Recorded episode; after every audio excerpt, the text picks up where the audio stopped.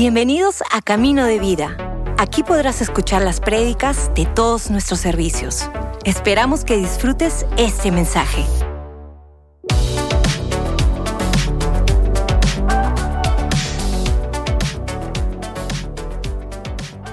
¿Qué le parece si abrimos en nuestras Biblias el libro de Filipenses, capítulo 1, verso 6? Filipenses 1, 6 dice de la siguiente manera, y estoy seguro de que Dios, quien comenzó la buena obra en ustedes, la continuará hasta que quede completamente terminada en el día que Cristo Jesús vuelva.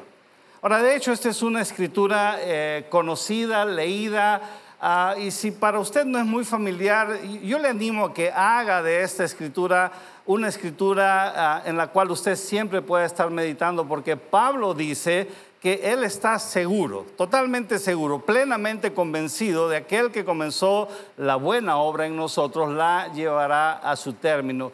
Y quiero estar hablando un poco acerca de esta seguridad de la cual Pablo está hablando, porque de hecho, para cada uno de nosotros, en la voluntad de Dios, hay un plan que Dios tiene para cada uno de nosotros y hay un cumplimiento de ese plan. Las cosas de Dios nunca se van a quedar truncas, nunca se van a quedar a la mitad. Lo que Dios inicia en nuestra vida, lo que Dios inició en tu familia, lo que Dios ha iniciado en tu vida, en tu trabajo, Él lo va a llevar hasta el cumplimiento de su propósito para cada uno de nosotros. Y al igual que Pablo, debemos de vivir con esa seguridad de lo que Dios dijo que sería, se hará. Es una seguridad que nos ayuda a vivir el día a día, especialmente en tiempos difíciles que nos toca vivir en Latinoamérica a través de política a través de diferentes situaciones como la inseguridad ciudadana que estamos enfrentando, una recesión y todo lo demás, sumado a ello temas, por supuesto, personales, familiares, de salud, debemos de estar totalmente convencidos de lo que Dios ha iniciado en nuestra vida, que es una buena obra, Él la va a llevar a cabo. Y una de las cosas que tenemos que entender y uno de los principios que siempre compartimos en Camino de Vida es que la vida se vive por etapas y niveles. La vida se vive por etapas y niveles. Cada vez que nosotros avanzamos en una etapa de la vida, Dios nos lleva a otro nivel y ese otro nivel tiene diferentes responsabilidades, mayores compromisos y entramos una vez a una etapa de crecimiento y cada vez que Dios nos lleva al siguiente nivel, hay una etapa de compromiso y responsabilidad mayor dentro de nuestro crecimiento en la vida cristiana. Ahora, quiero estar tomando como ejemplo la vida de Abraham. Vamos a ver un poquito la vida de Abraham y vamos a ver cómo esta seguridad de la cual Pablo habla se puede ver a través de la vida de Abraham y el propósito y el llamado que Dios tenía para él. Y podamos nosotros leer en Génesis capítulo 12, Génesis capítulo 12, verso 2 y 3 dice la siguiente manera. Haré de ti una gran nación te bendeciré y te haré famoso y serás una bendición para otros. Bendeciré a quienes te bendigan y maldeciré a quienes te traten con desprecio. Todas las familias de la tierra serán bendecidas por medio de ti. Ahora, este pasaje es el pasaje donde Dios llama a Abraham y cuando Dios llama a Abraham podemos ver el inicio de una primera etapa en su vida y esta primera etapa se basa en una promesa que Dios le hace en estos versículos que hemos leído. En otras palabras, Dios inicia con nosotros la nueva vida a través de un llamado y ese llamado incluye una promesa o varias promesas para cada uno de nosotros porque la palabra de Dios imparte a nosotros vida y trae siempre promesas que Él va a cumplir en el proceso de ese llamado, en el proceso de nuestra vida cristiana. puede ser una promesa, una palabra en tu vida personal, puede ser una palabra en tu vida familiar, en tu vida de matrimonio, con tus hijos, en, en tu trabajo, en tu salud, en tus finanzas. Yo recuerdo una de las primeras eh, experiencias que tuve leyendo la palabra cuando recién estaba empezando la vida cristiana. De hecho, leyendo el libro de los Hechos y, entrando en una lectura a diaria de la palabra, una escritura que saltó y para mí fue una promesa de la cual me aferré, fue una promesa de la cual abracé y de hecho esta palabra era cree en el Señor Jesucristo y tú y tu casa serán salvos. Y de hecho viví con esta promesa, entre otras por supuesto que Dios también hizo, pero pude ver cómo con el tiempo, en el proceso del tiempo, no fue algo instantáneo, pero cómo mi familia comenzó a conocer al Señor y, rendir su vida al Señor y entregar su vida al Señor y empezar a vivir una vida cristiana a través de esta promesa cree en el Señor Jesucristo y tú y tu casa serán salvos. En otras palabras, cada uno de nosotros en esta noche debe tener una promesa en su vida una palabra, algo que sabes que Dios está hablando contigo en esta etapa, algo que sabes que Dios va a hacer en tu vida porque su promesa representa la meta que nosotros queremos alcanzar en nuestra vida. Y esa meta, esa promesa se va a hacer realidad un día, en un tiempo, en una hora, en un lugar que quizás ahora no sabemos, pero sabemos que se va a realizar. Y entonces vivimos con esa palabra, andamos con esa palabra, nos aferramos a esa palabra aún en los momentos más difíciles de la vida. Y esto es lo que vemos también en la vida de Abraham. Por eso, Romanos 4:17 dice lo siguiente. Romanos 4:17. A eso se refieren las escrituras cuando citan lo que Dios le dijo. Te hice padre de muchas naciones eso sucedió porque Abraham creyó en el Dios que da vida a los muertos y crea cosas de la nada. Es Dios que da vida a los muertos y de hecho la promesa de una nación grande, de una descendencia, la, promesa que Dios trajo a Abraham era en medio de circunstancias que terrenalmente hablando, humanamente hablando, ya eran imposibles que se realizasen, pero para Dios no hay nada imposible. Él hará que se cumpla su palabra en nuestra vida. Por eso que a pesar de las circunstancias que podamos estar viviendo, tenemos que aferrarnos a ello. Es que la promesa de Dios se convierte como quizás ah, un ejemplo que podríamos mencionar es el, el tablero de instrumentos que tienen los pilotos cuando vuelan un avión. Y de hecho cuando vuelan en la noche, yo no me imagino qué será estar en una cabina del avión, pero en algunas veces que he volado de noche y puedo estar sentado en la ventana de uno de los lados del avión y tratar de mirar eh, qué hay afuera, llega un momento en la noche donde si estás a cierta altura y no hay ninguna referencia, ninguna luz, ningún resplandor, ninguna estrella, simplemente estás volando en la total oscuridad. Debe ser algo que quizás de un poco de miedo, pero para los pilotos su tablero. E, e, ese es su, instrumento que tienen para poder saber dónde están llegando. Y para nosotros ese tablero es la palabra de Dios. No las circunstancias que podamos estar viviendo, no la realidad que temporalmente podamos estar viviendo, sino la verdad que está fundamentada en su palabra, porque su palabra se va a cumplir a pesar de las circunstancias que podamos estar viviendo. Ahora, recuerda, estamos hablando que la vida la vivimos por etapas y niveles, y estoy hablando de una etapa básica donde Dios trae una promesa a nosotros. Pero el problema de esta etapa es, que a veces eh, el tiempo pasa y, se hace largo, y, y a veces nosotros creemos que esa promesa no se va a cumplir porque la verdad es que muchos de nosotros quisiéramos que todo se arregle como un tristar de dedos Muchos de nosotros quisiéramos que años eh, de tomar decisiones equivocadas o años de, haber vivido de otra forma, de otra manera, se arreglen de un momento a otro, pero ¿cuánto sabe que toma un tiempo las cosas que puedan ordenarse?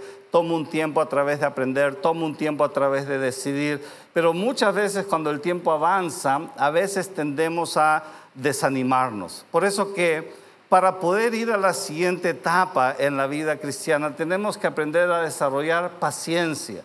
Tenemos que aprender a confiar que el tiempo no es nuestro tiempo, sino el tiempo es de Dios y todo en su tiempo, la palabra de Dios dice que se hace perfecto.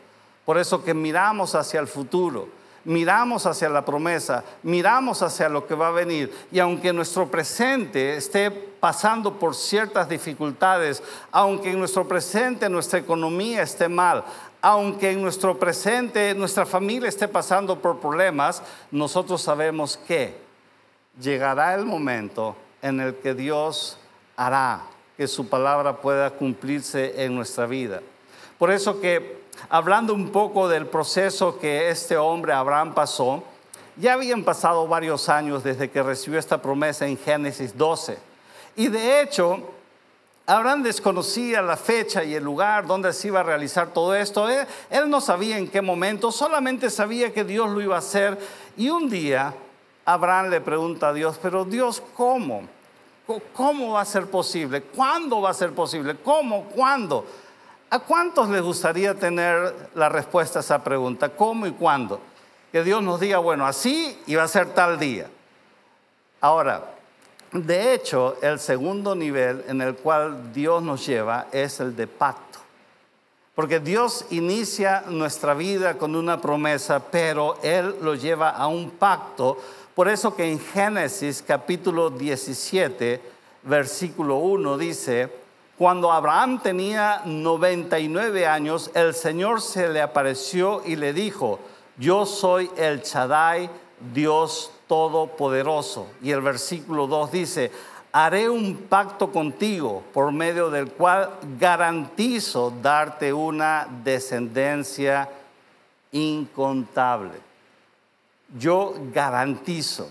Recuerda lo que dijo Pablo, yo estoy convencido, estoy seguro, no hay lugar a duda a que Dios va a hacer su voluntad en nuestra vida. Por eso que Dios le dice, yo te garantizo, yo hago un pacto contigo y por eso que Él se presenta en esta escritura del versículo 1 como el Chadai. Yo soy el Chadai, Dios Todopoderoso.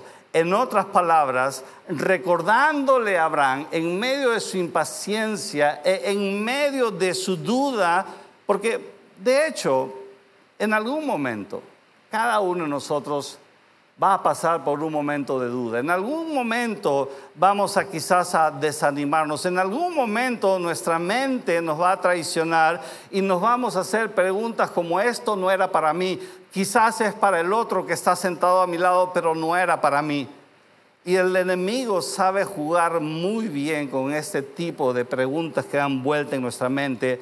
Por eso tenemos que recordar que aquel que hizo la promesa y la lleva a nivel de pacto es el Señor, el Shaddai, el Dios Todopoderoso, el Dios que es autosuficiente para crear caminos donde no lo hay. Él es el Dios suficiente para abrir el mar rojo y crear un cruce en seco para que su pueblo pueda cruzar de un lugar a otro. Él es el que está con nosotros en los tiempos difíciles y el que nos toma de la mano para que podamos seguir adelante. Ahora, en Génesis 18, capítulo 13, en esta línea del proceso que Dios tiene para con Abraham y con Sara, su esposa. En el verso 13 dice, entonces el Señor le dijo a Abraham, ¿recuerda la pregunta de Abraham? Señor, ¿cuándo? Señor, ¿cómo? Señor, ¿a qué hora? Señor, mira, ya se me está pasando el tiempo, ya, ya tengo 99 años y este cuerpo no responde como antes, ya biológicamente hablando es imposible. Señor, se me fue el tren. ¿Recuerda? Pero mira lo que le dice aquí. Entonces el Señor le dijo a Abraham, ¿por qué se rió Sara y dijo, ¿Acaso puede una mujer vieja como yo tener un bebé? No, ya, Sara quizás en ese momento lo estaba tomando como ya, sí, el Señor ahí me quiere animar, pero yo sé que me está, me está paseando, me está dando vueltas. No, esto no es para mí, de repente es para alguien más. Esa era la duda que ellos tenían porque el tiempo estaba pasando y no miraban que su matrimonio se arreglaba. El tiempo pasaba y no miraban que sus finanzas mejoraban. El tiempo pasaba y seguían mirando que el reporte de salud era el mismo, que estaban batallando por mucho tiempo contra la enfermedad, por mucho tiempo estaban batallando contra la injusticia. Por eso que ella se ríe de una manera como diciendo, esto no es para mí. Pero mira lo que Dios le dice en el versículo 14. ¿Existe algo demasiado difícil para el Señor? Y mira lo que le sigue diciendo. Regresaré dentro de un año y Sara tendrá un hijo. ¿Recuerdas cómo, cuándo? ¿Cómo, cuándo? Ya, regresaré dentro de un año. ¿Qué harías tú si lo que tanto le estás pidiendo a Dios, ahora que regresas a casa en la noche, se te aparece un ángel, se te aparece Dios, y te dice, ya, te voy a decir cuándo y cómo. Apunta la fecha, por favor. El mes, el día, la hora, el lugar. ¿Qué harías? ¿Qué harías? ¿Qué crees que hizo Abraham cuando Dios le dijo, regresaré dentro de un año y Sara tendrá un bebé? ¿Qué hacen mayormente los padres cuando están en el proceso del embarazo y, van a esperar un hijo? ¿Qué hacen en el momento cuando reciben la noticia que la esposa está embarazada y tienen estos nueve meses de preparación? Ya comienzan a ver el tema de, de, si va a ser hombre va mujer, y si es hombre, entonces compramos de esta forma, si es mujer, lo decoramos de esta otra forma. Quiere decir que la preparación es la evidencia que uno cree que algo va a suceder. La preparación es la evidencia que uno cree que algo va a suceder. Y si nosotros estamos pidiéndole algo a Dios y estamos creyendo que eso va a suceder, ¿nos estamos preparando para cuando suceda? Por decir, si nosotros estamos en un problema financiero por decisiones erradas que hemos tomado y estamos pidiendo a Dios un rescate financiero, y, sabemos que Dios lo va a hacer en algún momento. Nos estamos preparando para cuando llegue ese momento estemos listos de poder administrar lo que Dios tiene por nosotros. ¿Qué pasaría si Dios te dice tu matrimonio se va a arreglar el 30 de junio a las 5 de la tarde? ¿Qué haríamos de aquí al 30 de junio? ¿Sentarnos a esperar solamente que llegue? Eso no es preparación. ¿Qué haríamos de aquí al 30 de junio? Quizás prepararnos un poco más en lo que no sabíamos, corregir los errores que nos han llevado a ello. Es que necesitamos seguir al siguiente nivel y necesitamos prepararnos nosotros para poder tener la promesa de Dios y para poder caminar en las bendiciones que Dios tiene por nosotros. Recuerda, la vida se vive por niveles y etapas. Cada vez que nosotros terminamos una etapa, Dios nos lleva al siguiente nivel donde hay mayor responsabilidad y mayor compromiso. Y Dios inicia esto en la vida de Abraham a través de una promesa. Dios le da una promesa, pero, pero Dios no estaba prometiendo por prometer. Dios estaba en serio con lo que estaba diciendo. Entonces Dios lo lleva al siguiente nivel y le hace un pacto. Ahora, recordando la historia de Abraham, la Biblia dice que Isaac nació. Dios no es hombre para que mienta, ni hijo de hombre para que se arrepienta. Lo que Dios dijo que iba a hacer, lo hizo e Isaac nació. Yo me imagino la felicidad de ellos, Abraham y Sara, festejando su hijo y cómo lo deben de haber querido después de haber esperado tanto y más aún si era una respuesta de Dios a sus oraciones. Yo me imagino cómo lo deben de haber criado siendo hijo único. Me imagino cómo como padres deben de haber vivido mientras que Isaac crecía. Pero llega un día donde Dios aparece una vez más a Abraham y le dice, Abraham, quiero que me entregues tu hijo. Quiero que sacrifiques tu hijo en el altar. Quiero que me des tu hijo. En otras palabras le estaba diciendo, quiero que mates tu hijo. ¿Te imaginas Abraham? ¿Cómo? ¿What? ¿Qué? No, no, no, no, esa no es la voz de Dios, debe ser la voz del enemigo. Y imagínate, pero si Él me lo prometió, si, si fue su promesa, ¿cómo Dios me va a pedir algo así? Es que lo que Dios quería era llevar a Abraham al siguiente nivel. Porque estamos hablando que el primer nivel es un nivel de promesa. Dios reafirma su promesa en el siguiente nivel, que es un nivel de pacto. Pero Dios quería llevar a Abraham al siguiente nivel, que es un nivel de juramento. Y esto lo vemos. Lo, vemos en Génesis capítulo 22. Porque conocemos la historia. Dios le pidió a su hijo a Abraham que sacrifique a Isaac. Y aunque quizás Abraham tenía más preguntas que respuestas, y aunque quizás no tenía ni una respuesta a sus preguntas, simplemente él creyó en fe e hizo lo que Dios le pidió y tomó su hijo Isaac y lo llevó al altar del sacrificio y justo antes que sacrificara a su hijo, Dios lo detuvo. Y mira lo que le dice en el versículo 16 del capítulo 22. Y le dijo, por mí mismo he jurado, dice Jehová que por cuanto has hecho esto y no me has rehusado a tu hijo, tu único hijo, de cierto te bendeciré y multiplicaré tu descendencia como las estrellas del cielo y como la arena que está a la orilla del mar. Tu descendencia se adueñará de las puertas de sus enemigos y tus simientes serán benditas todas las naciones de la tierra por cuanto obedeciste a mi voz. ¿Qué, es lo que estaba sucediendo aquí? Porque de hecho Dios estaba llevando a un nivel de juramento. Dios dijo, juro por mí mismo. Yo te juro. Quiere decir que fue una promesa que lo llevó al nivel del pacto. Pero Dios se reafirmó en un juramento que lo que dijo que iba a hacer, hará, por cuanto no rehusaste tu hijo. Es que la verdad es que Dios no quería que Abraham mate a su hijo físicamente. Lo que Dios quería es estar seguro que tenía el corazón de Abraham rendido a él.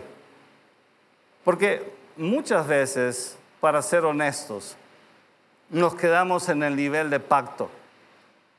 Nos quedamos en el nivel donde obtenemos la promesa de Dios y nos olvidamos del Dios de la promesa donde Dios viene de una forma milagrosa, interviene y arregla nuestra familia, arregla nuestras finanzas, arregla nuestra salud. Dios responde, Dios cumple su palabra y en lo que Él ha prometido para nosotros. Pero muchas veces somos nosotros que nos quedamos más con las promesas de Dios que con el Dios de la promesa. Y lo que realmente Dios quiere para cada uno de nosotros es que Él sea lo más importante en nuestra vida. No tanto lo que recibimos. Sí, Dios nos va a bendecir. Dios no tiene problema en bendecirnos. Y es más, no era solamente la bendición de un hijo. Era mucho más que eso. No era solamente una nación que iba a ser bendecida, era mucho más que eso. Era que de este hijo y de esta nación iba a nacer el Salvador. En otras palabras, las bendiciones que Dios trae a nuestra vida no solo se trata de nosotros, sí tenemos el privilegio de disfrutarlas, de ser beneficiados por estas bendiciones, pero cada bendición que nosotros recibimos, sea restauración familiar, sea restauración económica, sea restauración en nuestras finanzas o salud, sea lo que sea que Dios haga en nuestra vida, no se trata de nosotros se trata de algo mucho más grande que nosotros. Y todo eso apunta hacia Jesús. Apunta que cada uno de nosotros, a través de lo que Dios ha hecho en su vida, se convierta en un expansor del reino de Dios en nuestro mundo. Que cada uno de nosotros pueda ser un comunicador a través de lo que Dios ha hecho en nuestra vida, de que Él es fiel, de que Él es digno, de que podemos confiar en Él, a pesar de que miramos las circunstancias al revés, podemos depositar nuestra fe en Dios. Él no fallará. Nosotros podemos fallar. Abraham falló. pero a pesar de ello, Dios dio una promesa. Dios lo llevó al nivel de pacto y Dios juró por él mismo de que él haría lo que dijo que iba a hacer. Por eso que en esta promesa que hace Dios le dice, te bendeciré en gran manera te bendeciré en gran manera. Y, cuando estamos hablando de bendecir, no estamos hablando eh, del aspecto económico solamente, porque a veces la palabra bendecir como que la tomamos un poco más por el lado material. estamos hablando de la bendición de Dios en cada área de nuestra vida. Como dice la escritura, amado, yo deseo que seas prosperado conforme tu alma prospera. La Biblia dice que la promesa sería de que Él sería una bendición para otros. Somos bendecidos para bendecir a otros. No, no se trata de solamente nosotros, se trata de que podamos bendecir a otros. Y una vez más, no estoy hablando de dinero únicamente, estoy hablando de lo que podamos hacer por la vida de otros, de que podamos compartir a otros la gran noticia de salvación, de que podamos ser de inspiración a otros a través del área que Dios ha restaurado en nuestra vida. Y la promesa termina diciendo, tu descendencia se adueñará de las puertas de sus enemigos. En tus simientes serán benditas todas las naciones de la tierra. Ahora, hay una versión que dice, tu descendencia conquistará las ciudades. Pero me gusta esta que dice que tu descendencia se adueñará de las puertas de tu enemigo. Porque en las ciudades antiguas, donde el liderazgo de estas ciudades se reunía para tomar decisiones sobre diferentes aspectos de la vida de esa sociedad era casualmente en las puertas. Y tenemos que tener ese control en las puertas de nuestra vida para que todo lo que decidamos en nuestro entorno y a nuestro alrededor, sea nuestra familia, sea nuestro ámbito laboral, sea el ámbito amical, todo puede estar rendido a los pies del Señor y podamos nosotros realmente entender lo que Pablo dijo cuando dijo, estoy convencido de esto. No hay duda de esto. ¿Tienes deudas en este momento? Por encima de las deudas, convéncete de que Dios hará. ¿Tienes un reporte negativo de tu salud en esta noche? Por encima de ese reporte, convéncete de que Dios hará tienes un matrimonio en crisis en esta noche, por encima de ese matrimonio en crisis, por encima de esa noche oscura, convéncete de que Dios hará. Porque Pablo dijo, estoy convencido, persuadido, seguro que aquel que comenzó la buena obra, no es solamente una obra, es la buena obra de Dios en nuestra vida a través del sacrificio de Cristo Jesús en la cruz del Calvario. Y entonces nosotros podemos vivir nuestra vida en diferentes etapas y en diferentes niveles, cada vez con un compromiso mayor con el Señor. ¿Qué le parece si oramos en esta noche? Padre, te damos gracias en el nombre de Jesús. Señor, gracias por lo que tú has hecho, haces y seguirás haciendo en nuestra vida. Señor, gracias porque tu palabra, Señor, como hemos leído al principio de esta reunión, la palabra, Señor, era Dios, la palabra es Dios, tú eres, Señor, la palabra. Y eres tú que viene a nuestra vida con una promesa. Gracias, Señor, por tu palabra. Gracias porque tu palabra nos inspira, nos cambia, nos transforma, nos moldea Señor, yo pido por cada persona que estamos reunidos en esta noche, que abracemos tu palabra, Señor, como el faro que nos guía en la oscuridad, como ese tablero, ese instrumento, Señor, que nos hace volar en medio de una noche tormentosa. Señor, que no miremos circunstancias, que no miremos lo que nuestros ojos naturales ven, sino que pongamos nuestros ojos en ti, Jesús, a través de la fe. Gracias por tu promesa, gracias por el pacto, gracias por el juramento, Señor. En el nombre de Jesús. Amén. ¿Qué le parece si por un momento más puede inclinar su rostro para tener un tiempo más de privacidad? Y queremos terminar esta reunión haciendo una oración más, especialmente por personas que nos están visitando por la primera vez. Quizás esta es tu primera o segunda vez, vienes acompañando a alguien, te dio curiosidad de llegar aquí. Pero si tú estás aquí por la primera vez, igual quienes nos están mirando a través de la señal del Internet,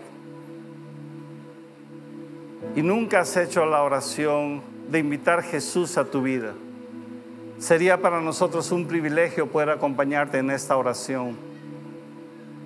Si tú has sentido de parte de Dios una palabra en esta noche para ti, te has sentido identificado de una u otra manera, Dios está hablando tu vida. Y si quieres hacer esta oración, solamente déjame saber por quién yo oraría levantando tu mano ahí donde estás. Solamente tienes que levantar tu mano para poder orar por ti en esta noche. Gracias, veo su mano ahí atrás. Aquí también veo su mano, veo su mano, gracias. Ahí arriba veo su mano también. Gracias. Veo su mano aquí atrás, ahí atrás también, aquí veo su mano, veo tu mano también, gracias. Ahí arriba veo su mano también, aquí hay varias manos que se están levantando, gracias. Veo su mano también, gracias. ¿Por qué no hacemos una cosa? Todos juntos pongámonos de pie. Como digo, Dios no solamente vio nuestra mano, sino vio nuestro corazón, miró nuestra necesidad. Y todos aquellos que han levantado su mano en esta noche, quiero pedirles que repitan esta oración conmigo. Solamente te voy a guiar en esta oración. Pero no es un pensamiento, es una oración con voz audible. Así que repítelo conmigo. Iglesia, por favor, también acompáñenos en este momento. Repita conmigo. Señor Jesús, en esta noche yo abro mi vida para recibirte como mi Salvador y como mi Señor. Jesús, yo reconozco que el sacrificio de la cruz lo hiciste por mí. En esa cruz tomaste mi lugar y desde esa cruz me regalaste una vida nueva. Gracias Dios. Amén. Gracias por escucharnos. Si hiciste esta oración, Conócenos en caminodevida.com y encuentra tu siguiente paso.